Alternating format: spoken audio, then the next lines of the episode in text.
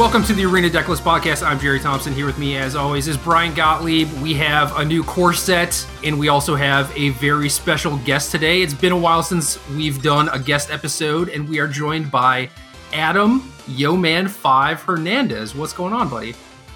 Uh, It's been a fun couple of days. I've been back into Magic for the first time in a little bit. Like I took a, a week or two off of just chilling.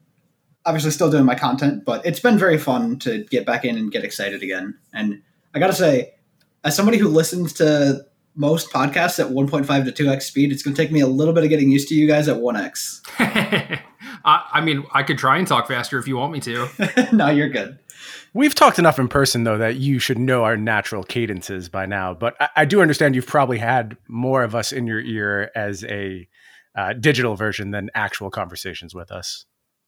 Yeah, you guys put out a lot of content. It is true. I was thinking about that today. We've been at this together for like three years now or something, Gerald. It's kind of insane. Uh, episode 192, whatever that episodes. means. A lot of episodes. So, Adam, for those who don't know you, feel free to explain who you are, however you feel comfortable describing yourself and like, you know, what you're doing here. Yeah, I'm, I'm Adam Hernandez. I go by Yoman5 on a lot of platforms, a lot of games. I'm mostly known as a metagame analyst. You, if you've heard of my weekly columns over at tcgplayer.com, or a lot of people know me, especially around this time of year, for my deck building. I put out a ton of decks, all mostly thanks to Brian here, who I don't remember how many sets ago challenged, like put out a generic challenge to do 50 decks every set. Or for, I think it was even for just the one set and I've just been doing it since. And people follow that every single set, and that's been a lot of fun. And I'm also occasionally pretty good at the game. I have I have one GP top eight to my name, one one PT that I did not do nearly as well as I did at the GP. But yeah, most people know me for my deck building and my articles. Dude, we played the worst deck ever at that Pro Tour. Oh, I can't believe we both let each other do that. But well, you top eighted the GP with Golgari, so it made sense to just kind of run it back for that PT, right? Uh, Except we put like blue in the deck and it was worse. Yes, yes. I mean, I think that's how a lot of players' first pro tours go, and it, it's it's nice that I guess your experience was not really any different. But like, how how many GPs have you played? And as far as pro tour aspirations go, is is that still something that's on your mind? Is that still something you're striving for? Yeah, not as hardcore lately, but I definitely still want to get back on the the circuit at some point. It, it doesn't help that it keeps changing, and a lot of eh, where I was like, I saw the partial season, I'm like, all right, after the partial season's over, I'm gonna go hard on like the second half of the year and try and get back into the swing of things. And a lot of things changed with like COVID, with even just before that, of they shifted a lot of the the pro circuit setups so it'll be interesting trying to dive back in. Probably like I'm not gonna like go away from Magic, and I'll probably still be playing a lot of these online tournaments because that's where I've honestly had a lot of my my success outside of that that GP top eight. But I've not actually played too many P, uh, GPs. I'm actually gonna pull it up here on MTG Elo Project because I think it's not actually that many. Well, you don't travel a ton, and you live in Michigan, so there's not a lot of stuff that's like super close to you. So, yeah, I would not have expected you to play. I don't know, more than ten, more than fifteen. Yeah, because until very recently, I actually didn't have like paid vacation time, so it was it was one of those things where just like if I could drive it, cool. If I had to fly it, like that was expensive. So it looks like I've played five five total GPs and a PT. I mean, that that's a good conversion rate. Yeah, no, it's actually like my my elo is actually pretty up there because I've like I, I bombed the first one I did, and then like actually did it was like what 10 4 1 11 4 4 4 and then the 13 3 top 8 Not okay at this game Yeah. So how how do you see yourself now? Certainly, when uh, around that GP, like you had maybe started making content or like started making content shortly thereafter, and now it seems, especially with COVID and organized play, just kind of being in upheaval and everything, and you not playing a bunch. Do you feel like you are more of a content creator now, or still view yourself as a player? Somewhere in between. I think like I, I know my play is not new. Like the that GP was the best I have ever been at Magic, and I have not put in the same level of focus and time and practice as I have since. I still am definitely a competitor. I enjoy playing tournaments, and I've played a couple of them in. I haven't played Moto in a while, but I, I played a couple of the arena tournaments. Uh, the Mythic Society actually played one of those. Set roulettes was kind of fun, but I'm definitely I think like primarily right now almost like a, a columnist. I haven't I stream on and off at the moment because I don't have any big reason to do so right now.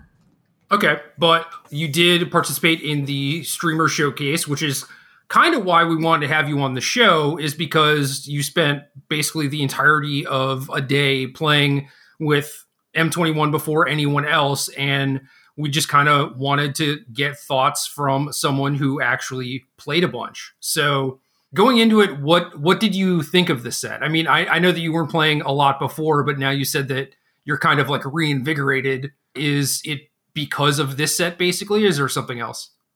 Uh, I always pick back up harder on Magic whenever there's a new set. Brand, brand new Magic. I know Brian feels very similarly of just like whenever there's a new set, it, it almost doesn't matter what's in it because you get the new you get a new playground, you get a new set of Legos to add to your to your mix and just have at it. But I do think like even before playing the event, like looking at the the full preview when that came out astonishingly early actually. There was a lot of good stuff in there. It was pretty powerful, but nothing that like made you go, oh god, what? Why are we doing this? There was no Veil of Summer. There was no Wilderness Reclamation. There was no Fires of Invention type stuff. Like there was Ugin, and Ugin's its own pile of worms, but nothing like particularly egregious. And it was like good removal, good interaction, like crash through. I, I was excited to play with it. It, it felt like what a strong magic set used to look like. Like five years ago, if you saw this set, your mind would be blown. And oh, now, yeah. coming on, the heels of some of the most broken magic sets of all time, it feels like a dramatic step back. But still, when you strip away all the nonsense we've put up with for the recent period and you get into this set, there's a lot of meat on the bone for sure. Yeah, I I, I did my 50 deck challenge, and almost all of it this time was standard. I think it was like 45 standard, and then like three pioneer and two historic or something like that.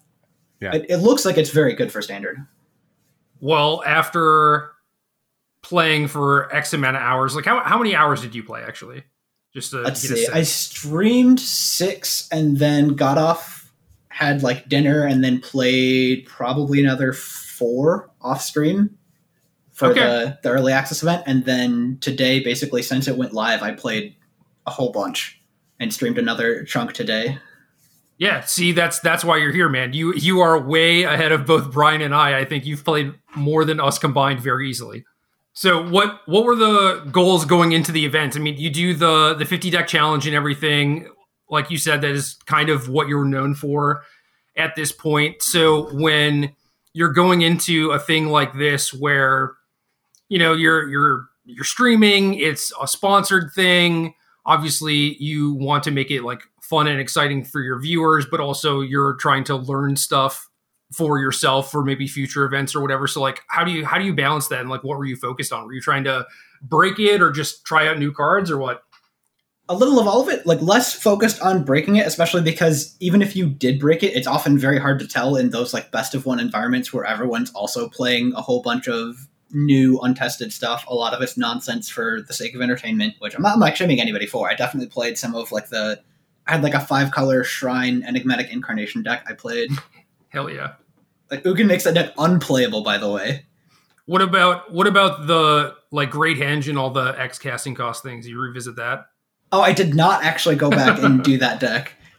Also, a deck I don't. I'm not excited to play into Ugin, but maybe Stonecoil Serpent makes it okay. But mostly, I was just like, I want to put a whole bunch of new cards in my hands, play through some of the the play patterns for some of the stuff of just like does this counters deck feel real? Do the play patterns feel interesting? And because again, because it's best of one and some of it's not very interactive, a lot of it is basically like what feels too weak, even if they're not doing anything to stop me. What feels really good, even if you run into a person or two who's still playing Wilderness Reclamation for whatever reason.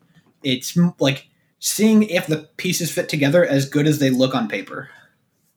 So one of the things that I struggle with is to explain to people exactly what feel means because I go off of feel a lot in order to determine what I think is correct. How how would you explain like that concept or I don't know, just like that that feeling, I guess. A lot of it is I'm trying, I'm trying to find good words without using feel again. That's the hard part of No, this. No, I know. Um, yeah, me too. Me too. I couldn't even ask you the question without saying it. you- you're looking for a lot of things that are like groan tests where if your opponent presented it to you or you put it down and you're like wow on the other side of the battlefield this would feel terrible that is one of like the easy ones and some of the other ones of just looking for was it easy to assemble the the machine that the deck is built to put together right do the synergies go well or after putting it together on paper does it just play out like I have a two drop and a three drop and a four drop, and they don't actually feel like they build this giant machine. They just kind of look good together. That's the one that I think is is key, Yoman. I think when like you have this envisioned mode of operation for your deck when you are a deck builder. Like that's what the entire process is. As you are actually not just envisioning, oh, this card is nice with this card, this is nice with this card. You've sculpted out the optimal thing this deck will do when everything comes together. And you wouldn't waste your time with it unless you said, yes, this optimal mode has a chance against a large percentage of strategies. So now a lot of this is saying, do I actually hit this optimal mode or is it a bit of a pipe dream? Well, and some of it's that consistency, and some of it is just, oh, this looks really good together. And then you realize that your machine is built out of like, sure, you have like, it looks like a good curve, but then you like try to play it in order, and it kind of either falls apart or it just looks like a limited deck. But describing feel is definitely a really hard thing to do. I, as, as like I'm actively trying to avoid the word in like every third sentence. Yeah, I I mean I've been doing this for like 20 years or whatever and I still can't really describe my process or how I know when something is right or worth pursuing or whatever. You know, it's just like I I really I can't tell you. You know, like I I've just put in the reps to the point where my intuition and my subconscious gets it. Yeah. And and one of the things to look for right now, and like I don't know if I'm skipping ahead of things, but is you take some of the stuff that looks strong from the streamer showcase or that like you didn't see anybody else try out yet, or even just updating stuff from the previous set. And when you play against somebody else who's also trying to beat you on the ladder in three games, look for the stuff that the holes in the decks when somebody goes, all right, what if I just interact with that piece? Only that piece, right? Like they take out the capstone, they counter your Ugin, they remove your conclave mentor, and you can't do plus one plus one counter things anymore, and your deck looks kind of silly. And it's looking for either shoring that stuff up or is there no way to do that? And that's where a lot of the feel comes in.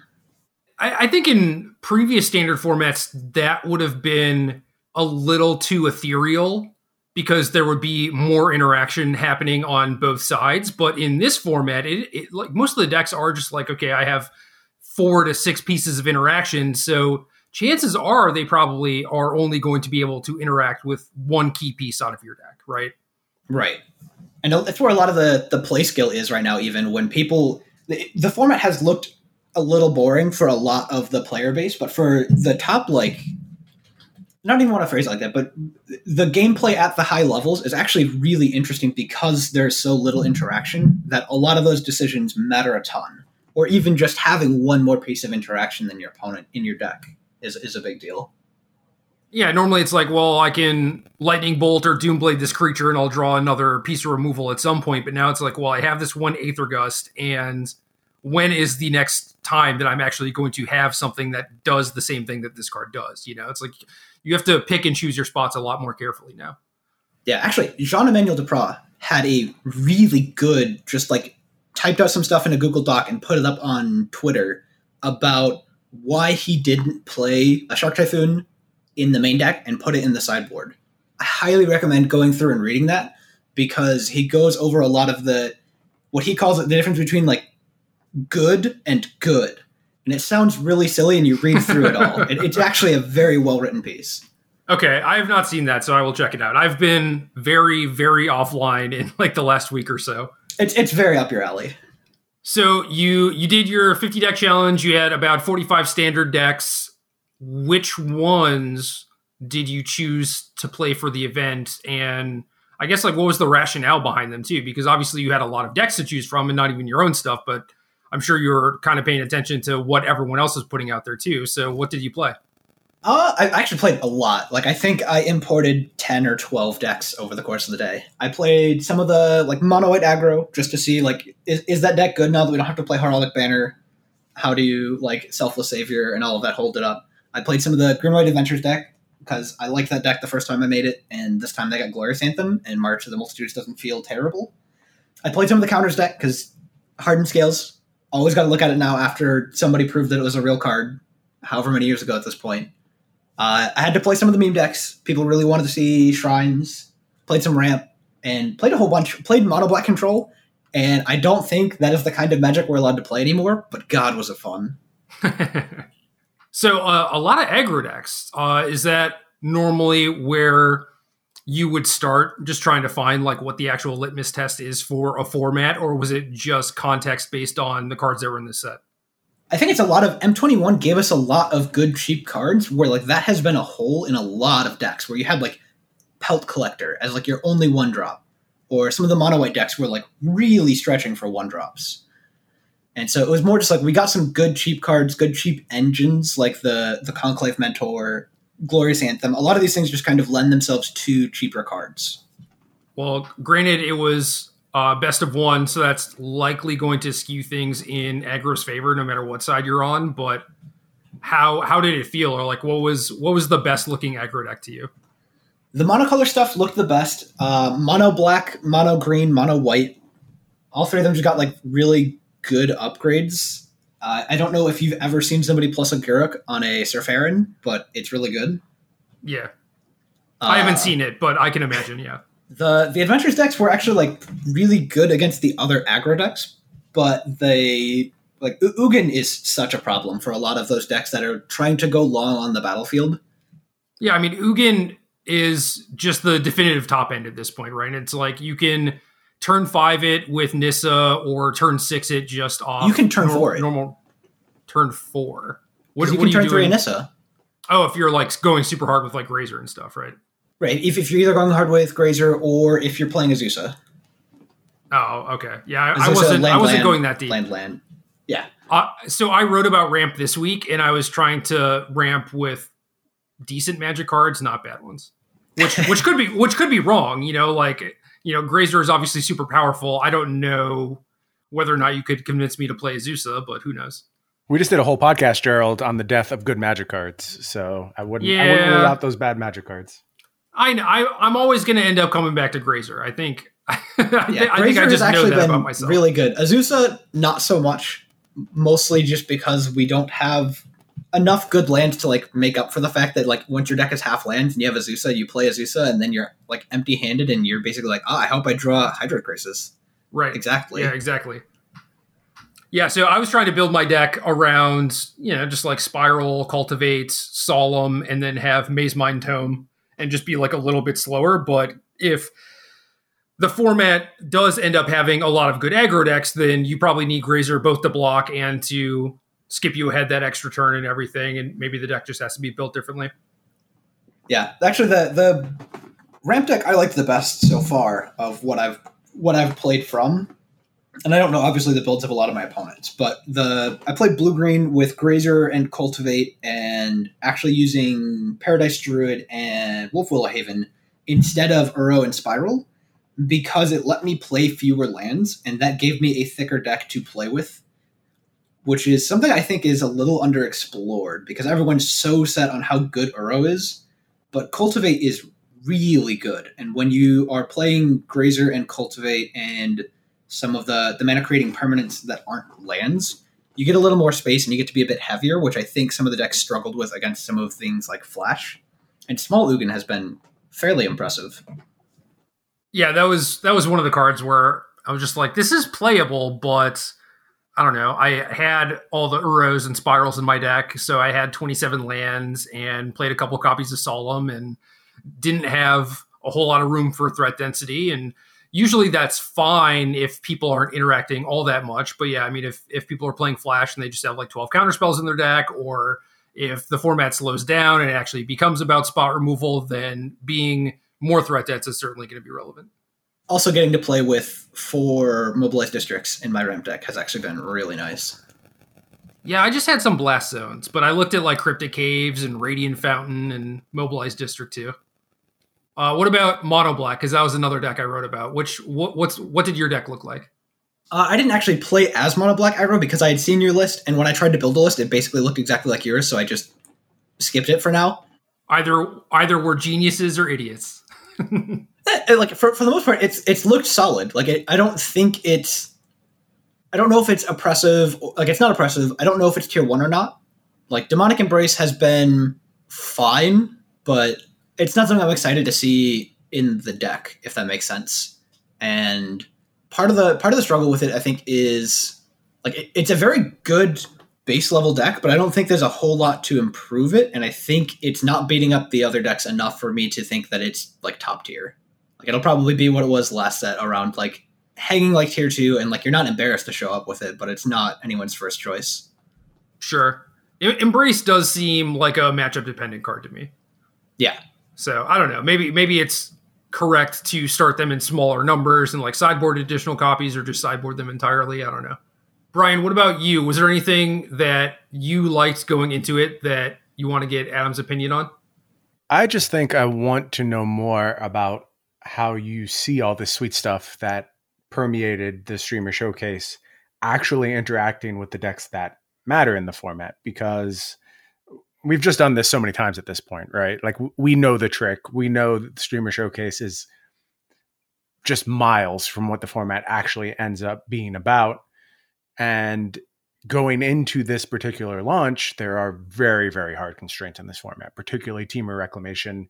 Cat Oven is another one. I, I just think these things continue to eat up a lot of air in the room when it comes to potential deck building strategies. Was there anything that kind of fell outside the grasp of those really, really oppressive elements we have in the format right now? Are you asking like, is there anything that I like saw that was sweet but doesn't cut it, or what do I think will actually make it? What did you see anything that does cut it? Basically, is there anything that can actually hang around with something as powerful and as streamlined as Temur Reclamation say? Because I, I will tell you, from my experience, nothing actually impressed me. Like it impresses me in the moment, and then I'm like, well, there's these other decks lurking around in the background. And when there's actual stakes, these are the decks that people are going to pick up and probably win with.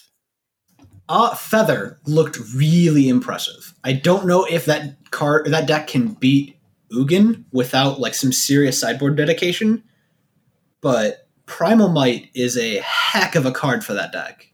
See, that's that's another card that while I get it in principle and I understand why it's such a big get for Feather, when we come around to Temur Reclamation has been the authoritative best deck through the end of this last run of standard what is Feather doing in that matchup? Like you play a bunch of disenchants in your deck, but are you actually getting anywhere as far as matchup percentage goes when that's your plan? Oh yeah, I, am I'm, I'm actually not that worried about that matchup. Like you you're already playing God's Willing and Fight as One, so you're and you're going to get that 10th District Legionnaire out of control pretty quickly, and the Seasoned Hallowblade. I think that uh, is actually a really big get, and you still have the I think it's Light of Hope it's the like plus one plus one counter gain for disenchant split card for one mana that you can use with like Arcanist. So uh, it's the same stuff that we did basically back in uh, Nexus Standard, where I, am actually not worried about Feather's matchup against that deck. Fe- Feather's matchup against Ugin and colorless elemental three threes that you can't God's willing past is actually the the more scary one. Okay, so you see other weaknesses for that deck, but not necessarily in the reclamation here. I could see that. It, it, I did forget about the uh, the Arcanist control of Wilderness Reclamation. That's a nice little trick. Yep, especially because the the one we get now is even better than Erase because it has a mode that targets a creature you control. Yep. I mean, no matter what, it seems like if Ugin is good against things that are not wilderness reclamation, and there's enough things that are putting pressure on wilderness rec. At least then we have rock paper scissors, right? Which we didn't. We, yeah, we didn't really have that before. Yeah, the one the one deck I actually didn't see like any of either in the early access event or today is Sack, and I want to see how that lines up against some of the new stuff. Do you think that Jund is mostly just better than Rakdos? Uh, I would have pre M21. One, one of the, Yeah. the decks I did mess with a little bit was a, a red black sack deck that just basically played four village rites and four uh, Light Up the Stage. We just had a whole bunch of draw spells and just all like one drops that died for damage and cats. Yeah, see, that's the type of strat that I think just gets brickwalled by Ugin. Like, I, I, I think that you would prefer to just put pressure on people. It's possible. It, it's basically like you, you can't not have one of those draw twos just because the rest of your deck is so underpowered. So I'm, I'm not sure. But like the big thing is I think if people go to Ugin, it might actually weirdly be better to play the Fiend Artisan versions because those are so consistent at basically getting Mayhem Devil or Mayhem Devil plus Mayhem Devil on the field and just killing them from whatever life total they're at. Versus like trying to do Citadel things where I think you might be a little bit too slow to assemble. Right. Yeah. I mean, that's that's kind of what I'm worried about. It's like I don't really want to be messing around with Trail of Crumbs in an Ugin format. I would rather just be attacking with serrated scorpions. But I guess like the the Village Rites one, if you have a game plan that's robust enough, like with all the draw twos, maybe you can actually live through an Ugin sweep. And if you have enough reach, you can burn them out. But And the oven If- always survives. Yeah, yeah. At least at least in game one, I would imagine that they're gonna bring in, you know, something to deal with it. My my list had like lantern, scavenging ooze, and wilt in some numbers. So Yeah, ooze is the like the big deal. yeah, but yeah, maybe maybe you can get swept and then still have a bunch of cards and then just try and like burn them out even through Ugin. But that seems tough if they're playing a bunch of like Mazemind tomes and Uros and stuff. Yeah, there was actually not a ton of Mazemind tomes, except for I saw one person playing it in a blue white control list that just really didn't need it. Like they were playing Frantic Inventory and Mazemind tome. Yeah, too much. I mean, I if if you're not playing like Urian and Omen of the Sea, maybe that's fine, but it's still a lot. So, what did you play against that surprised you? Like you, you're doing this 50 deck challenge. Obviously, you're going pretty deep, like trying to figure out all the combinations of cards that people can play with. Did anyone have anything that you were just like, oh, I didn't actually think of that? Oh yeah, somebody infinite comboed me that I like didn't realize you could do, which was it's admittedly a ton of pieces, but you can get all of it with Fiend Artisan. So you have Woe Stride as your sack outlet, Cruel Celebrant for both the actual damage to kill them and life gain triggers, and Heliod and Basri's Lieutenant, which is the four drop that puts a counter on something, and then when something with a counter on it dies, makes a 2 2 Knight token. And so you sack something, tr- trigger Cruel Celebrant and the Lieutenant, but you get the Knight token before you gain the life, and then Heliod puts the counter on the Knight, and then you do it all again. So presumably deck was like sort of Raktosak, sort of aggro Heliod, and just had It, was- it was basically combo. Orzhov because it's just Fiend Artisan, Cruel Celebrant. They had the Selfless Savior so they could try and protect pieces of the combo. I don't know if they had Mothra or not, but I, I assume it's in the deck. Yeah, but just as, as far as like how the deck plays out. Yeah, it was like like Orzhov Lurrus, but it had some more expensive cards in it to go tutor up to kill you. Okay. Do you, do you think that that is good, or was that No. just like a? It was just Oh. sweet, and like it's like I didn't even catch that. And I, I usually like to try and find all of the like complete nonsense where it's like, all right, here's how we can kill people with Vannifar now. I mean, to be fair, it's a lot of cards. Oh yeah, they had to spend five mana to tutor up a four drop. So so what else? Uh, as far as like things that you played against, like a- actually, how many times did you play against Temur Rec during the showcase? Uh, twice I think. Wasn't too Out bad. of- I played against Underworld Dreams, the draw half your deck card combo way too many times. Okay. that seems like it would be very popular on day one of the streamer showcase. Oh yeah, it, it was just all over the place. Yep. So what what were the other things that people were doing? A lot of counters. I saw watching back the vlog, VOD of Bloody's stream, somebody had a dope looking mono blue list with Teferi and using Sublime Epiphany to either counter and copy stuff or like go off and draw and copy Corridor Monitor to keep untapping the Lotus.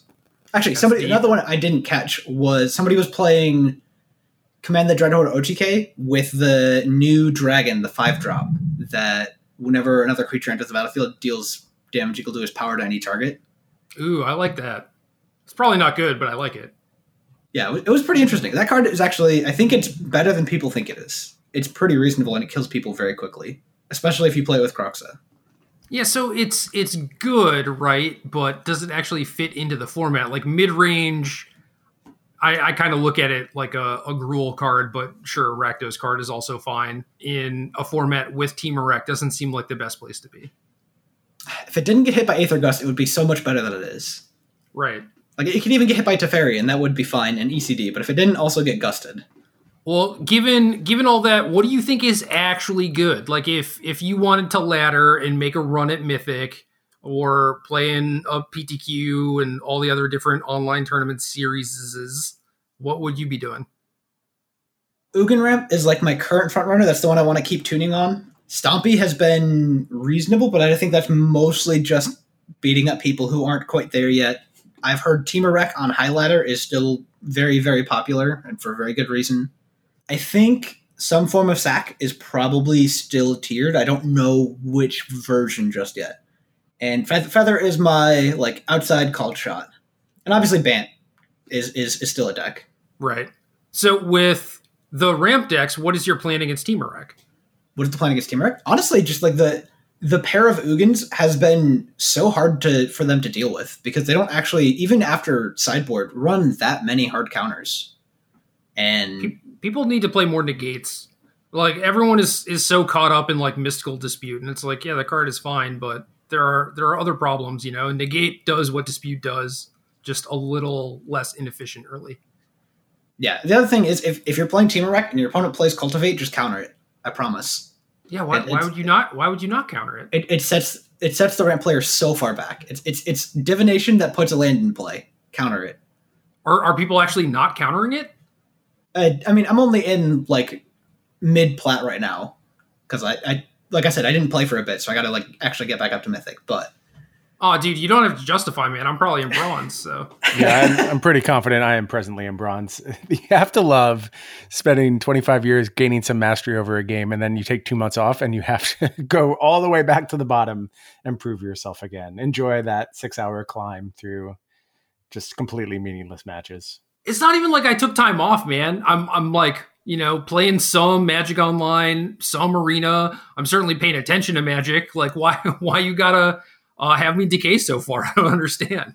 It's a lot of decay. Also, as as far as complaints go, it's it's really frustrating. There's just not a tournament this weekend. Like this is the most exciting time possible for Magic. Like I want to see someone take a shot and just set the world on fire. The way Fandom Legends used to really set the stage at every release. We had yeah, day of Star release City. tournaments. Please, I'm Well, begging look, you. I, li- literally I don't have any influence Melee. there, so I, I literally opened up MTG Melee today, went to click on Star City, and was halfway through signing up for the 5 p.m. event until I realized I was signing up for Mondays.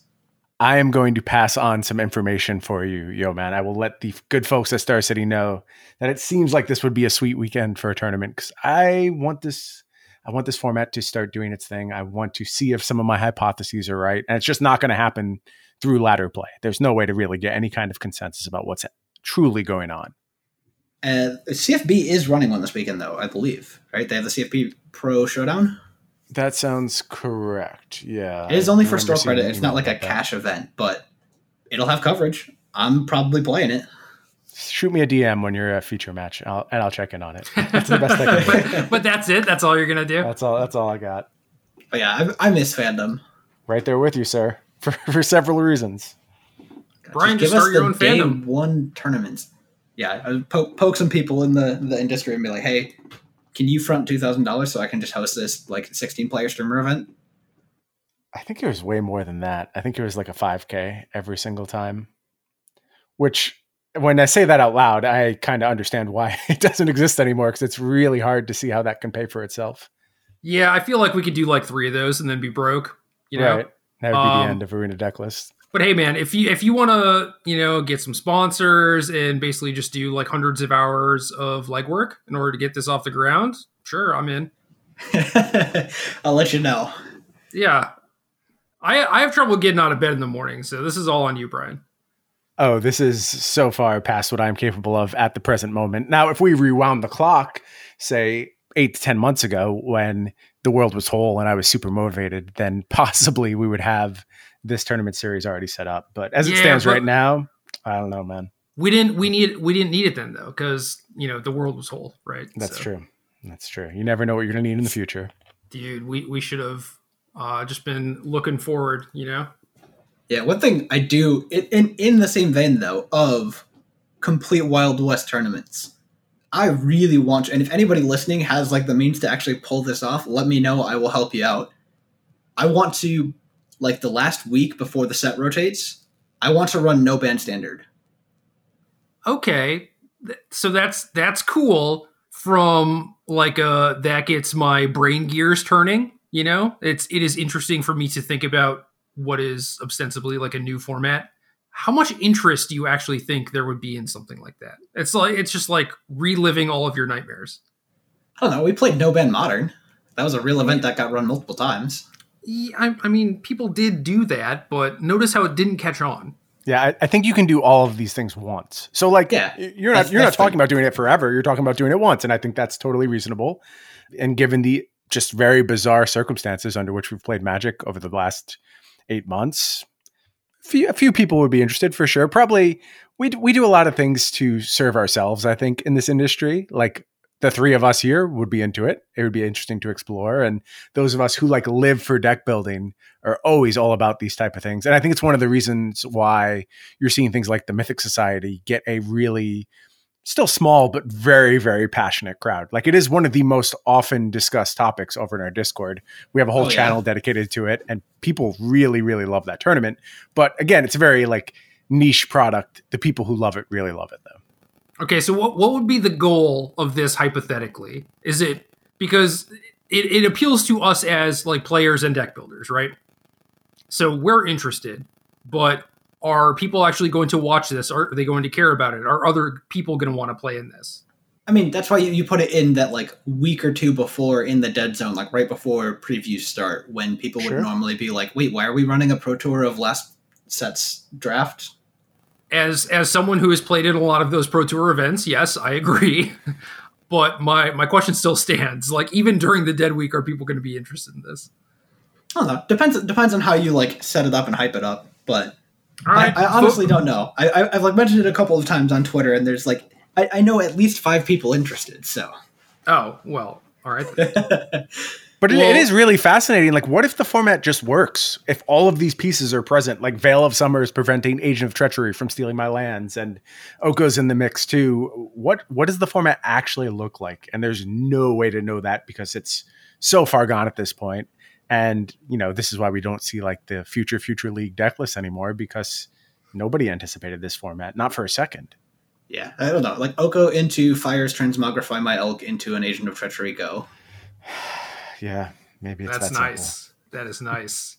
All the hits. All right. Well, good folks of Twitter and our Discord, let us know.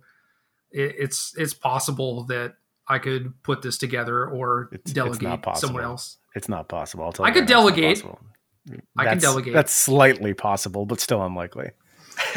If there's enough interest, if there's more than five people, Also, quick quick question: Do we have a question? I have a plan for the question. Don't worry, we'll Okay. get there when we get there. Okay. I mean, I, I think I think we're at, at about that point. I mean, the, the only thing that I really want to talk about from here is like big picture standard stuff, but we kind of already covered it, which is sort of depressing because it's very small and minuscule. You know, it's like a Temur Rec is still very good. I mean, we- I have we a couple of questions I can more in. jam. Yeah, I, Huh? I have a couple things I want to know Yoman's opinion on. All right, Brian, take over. It's your the, show the first now. one that comes to mind, thank you, I appreciate it. I did my three years to get this moment. The first thing I want to know is what are the other cards you still think you have work to do on? Like, is there something you think has this latent potential that is just going to take time to draw out, but it still has your attention right now? Sublime Epiphany is the big one. I think a lot of people are underestimating, like, oh, it's bad cryptic. That card does a lot. And I think it's going to take a little bit for people to how to figure out how to use it properly without either going too far or not far enough. But I think the play patterns of it with like Solemn Simulacrum or uh, Nightpack Ambusher are especially punishing. And like there's Tamiyo loops, and everyone goes, Yeah. "Oh, it's like ten mana. You're never." We played Crush of Tentacles in a format that had like Rally, right? Like Me- Megamorph was a format, uh, a deck in that format. Crush of Tentacles top eight of the SCG, so it's like that is still a thing on the table. Discontinuity. I don't know how to properly abuse that in standard, but there's definitely a lot you can do with it. Like there's Song of Creation, you can keep all the cards in your hand. You can use it basically as six mana time walk. Like these are like expensive blue spells, and then I still think the Terror are yeah Terror of the Peaks. You're talking about eliminate. The five. I mean, eliminate's just like a good card, but like I think Terror of the Peaks has a home somewhere. Card is powerful. You named both my picks. It's it's the two blue cards. I think are both dramatically uh, underexplored and underappreciated right now. And I'm starting to see people talk about discontinuity with Uro.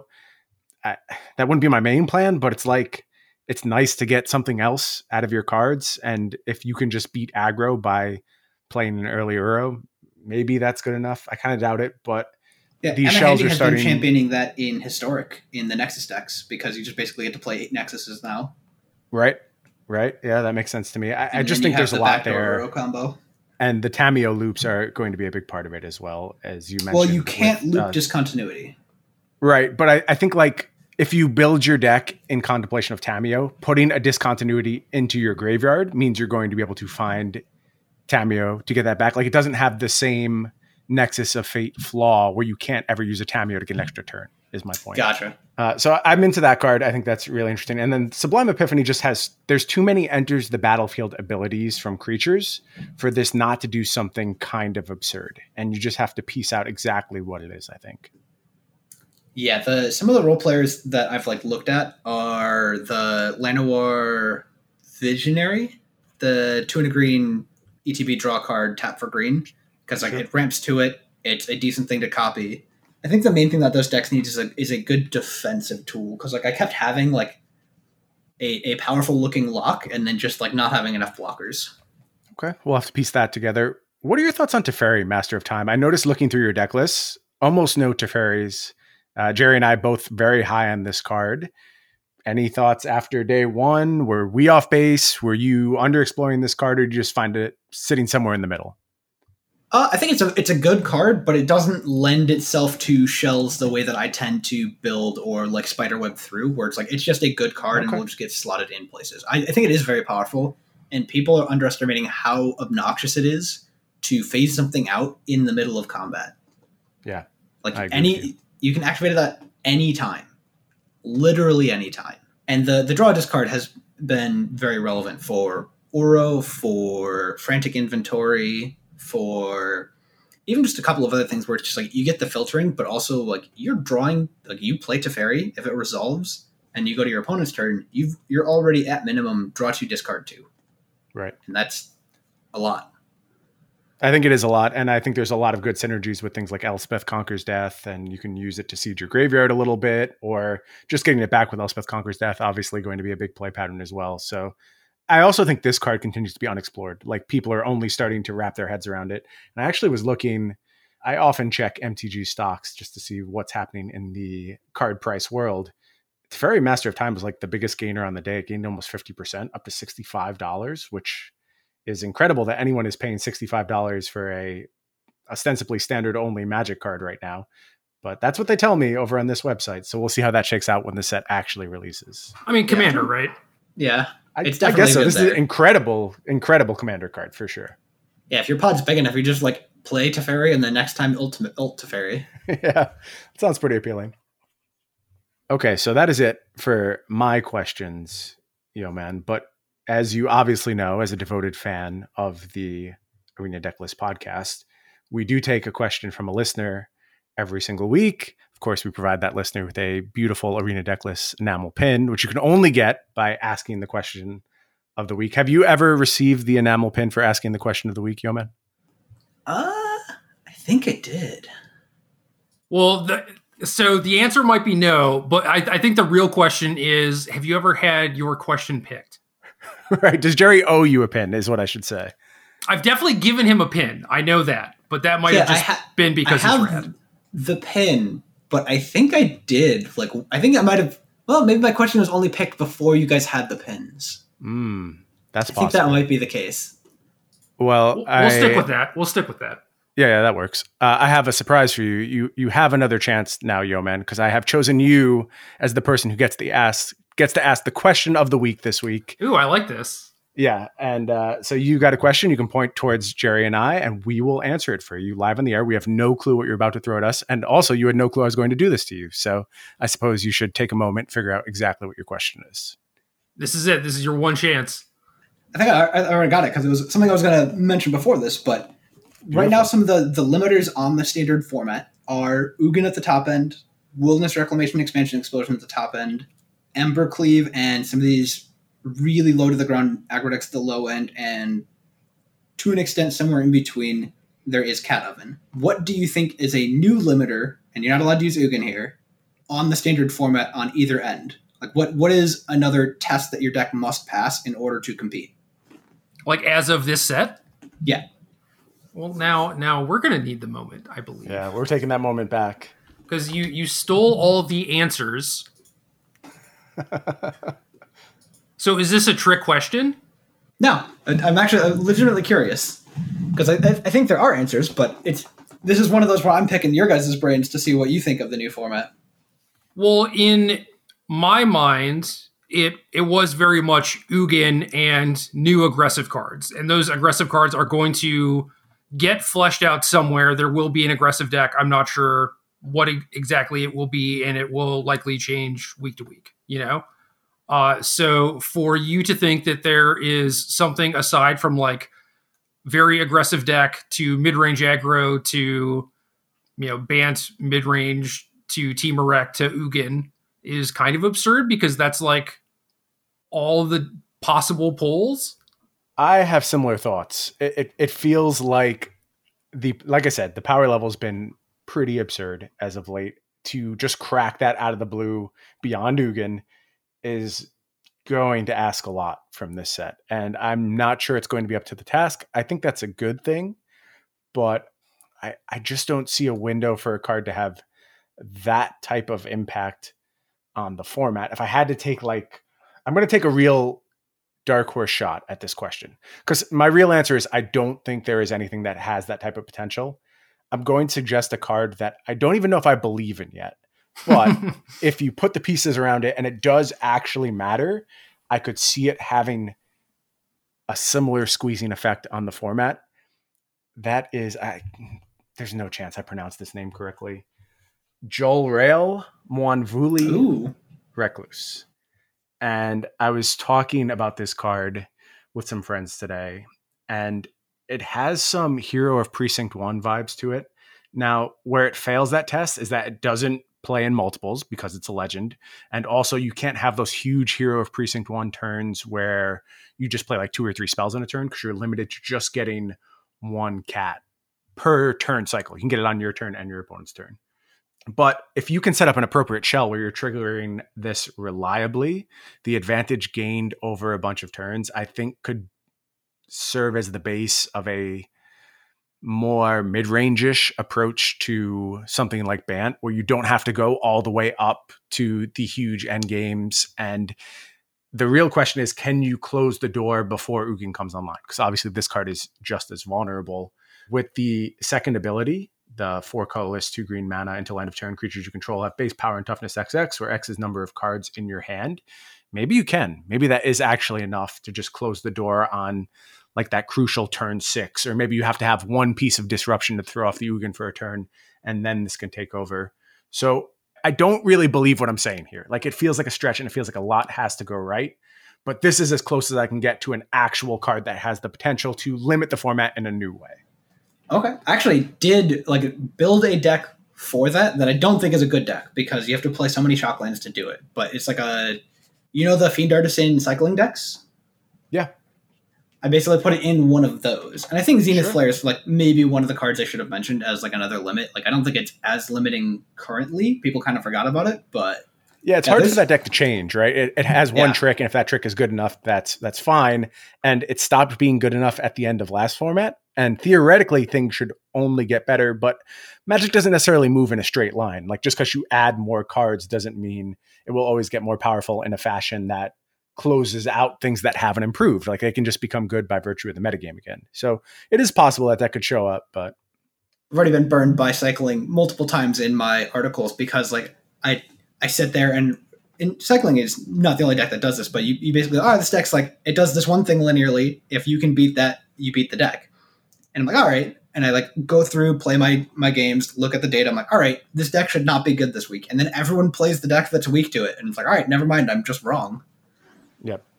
So Jolrael to me looks like kind of a flash card, and flash is not something that I would have put as like again like a new wrinkle in the format. Like there are, there are some new toys, obviously, but not enough to fundamentally change things. And it's also just historically very weak to hyper aggressive decks, and I think those decks got a lot better. So. Hmm.